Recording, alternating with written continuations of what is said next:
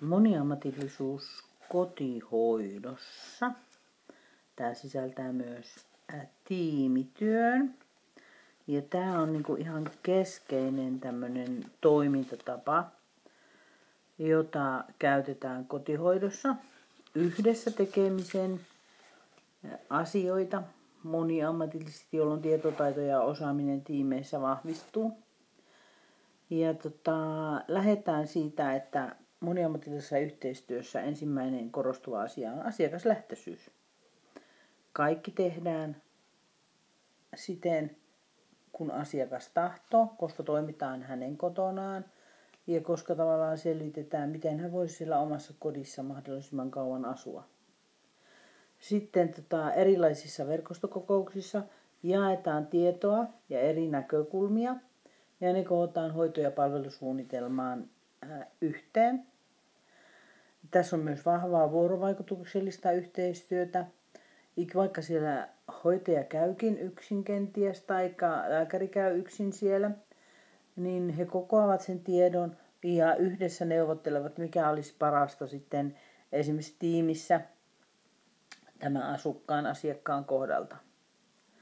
Edelleen siellä tehdään niin kutsuttuja rajojen ylityksiä, eli voi olla, että haetaan yhteistyökumppaneita, etitään vastuualueita, mietitään ratkaisuja yksityisen ja julkisen sektorin tota, osalta hyvinkin eri tavalla. Keskeistä on myös moniammatillisessa yhteistyössä on verkostoituminen. Eli etitään niitä ää, yhteisiä ää, juuri tälle asiakkaalle sopivia virkamiesverkostoja, mutta myös sitä läheisverkostoa ja työtä jaetaan sen mukaisesti sitten yksityisen, julkisen ja omaishoidon kanssa.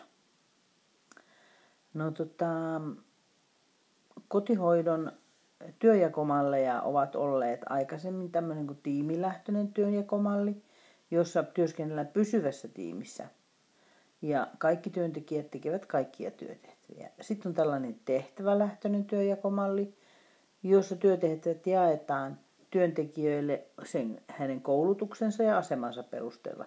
Kotisairaanhoito, kotipalvelu, lähihoitaja, terveydenhoitaja, sairaanhoitaja, lääkäri.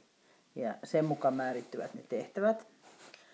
Sitten on tämmöinen asiakaslähtöinen työnjakomalli, jossa Asiakkaan tarpeet vaikuttavat työnjakoon siten, että työn organisointia pyritään muuttamaan esimerkiksi työvuorojärjestelyssä, työvuorojen henkilöstömitoituksella ja muilla, jotta huomioitaisiin asiakkaan työntekijöille esittämät toiveet ja tarpeet.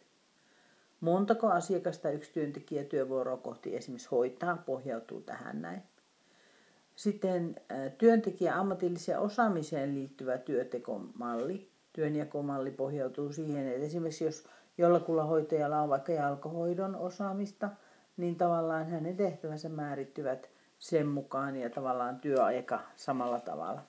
Sitten on tämmöinen resurssilähtöinen työjakomalli, jossa kotihoidon yksiköiden työntekijöiden määrä ja sisäisjärjestelyihin niin tänne ovat ne vaikuttavimmat tekijät. Ja tämä on kiireisten työvuorojen tai lomien aikana karsitaan tehtäviä ja keskitytään vain välttämättömään.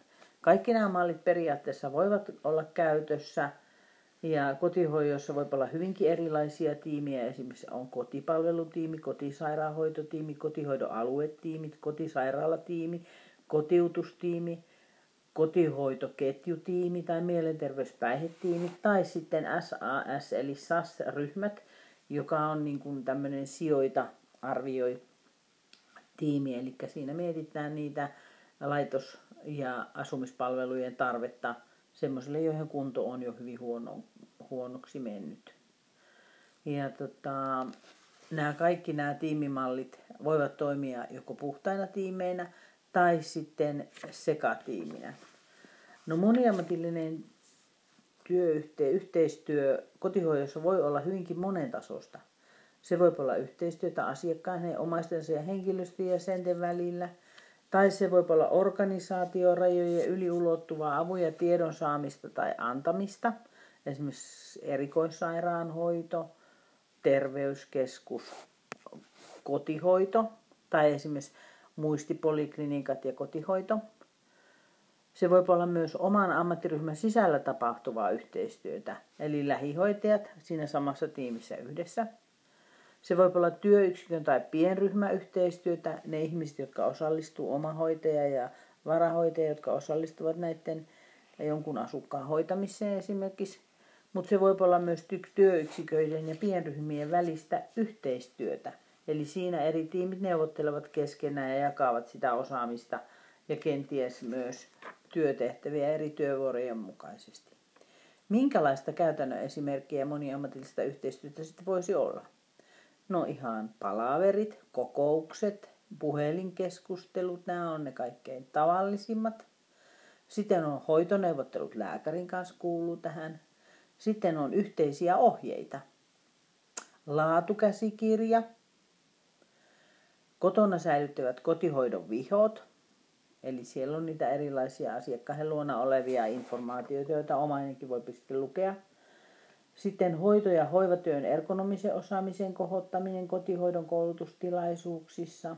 Kinestetiikka tässä yhteydessä. Kodin muutostöihin liittyvä yhteistyö esimerkiksi rakennusvalvonnan kanssa. Ja sitten on paljon konsultaatioita ja näitä konsultaatioita on esimerkiksi sellaiset neuvottelut, joissa tarvitaan fysioterapeuttista osaamista, sosiaalityöntekijäosaamista tai kenties jopa ravitsemusterapeutin kanssa osaamista ja ne neuvottelut sitten menevät heidän kanssa. Sitten tietenkin osa tätä on myös nämä ostopalvelusopimukset. Ja tämä kaikki on keskeistä. Tiimillä on kotihoidossa perustehtävä, vastuualut ja tavoitteet. Ja tiimissä työskentely vaatii sitoutumista ja yhteisten pelisääntöjen noudattamista. Tiimi tarvitsee vastuuhenkilön, joka voi olla lähiesimistä joku tiimi jäsenistä. Ja tiimi vastaavan rooli voi olla myös kiertää ryhmässä. Jos mietitään, että Helsingissä on todella paljon niitä erilaisia kotihoidon alueita.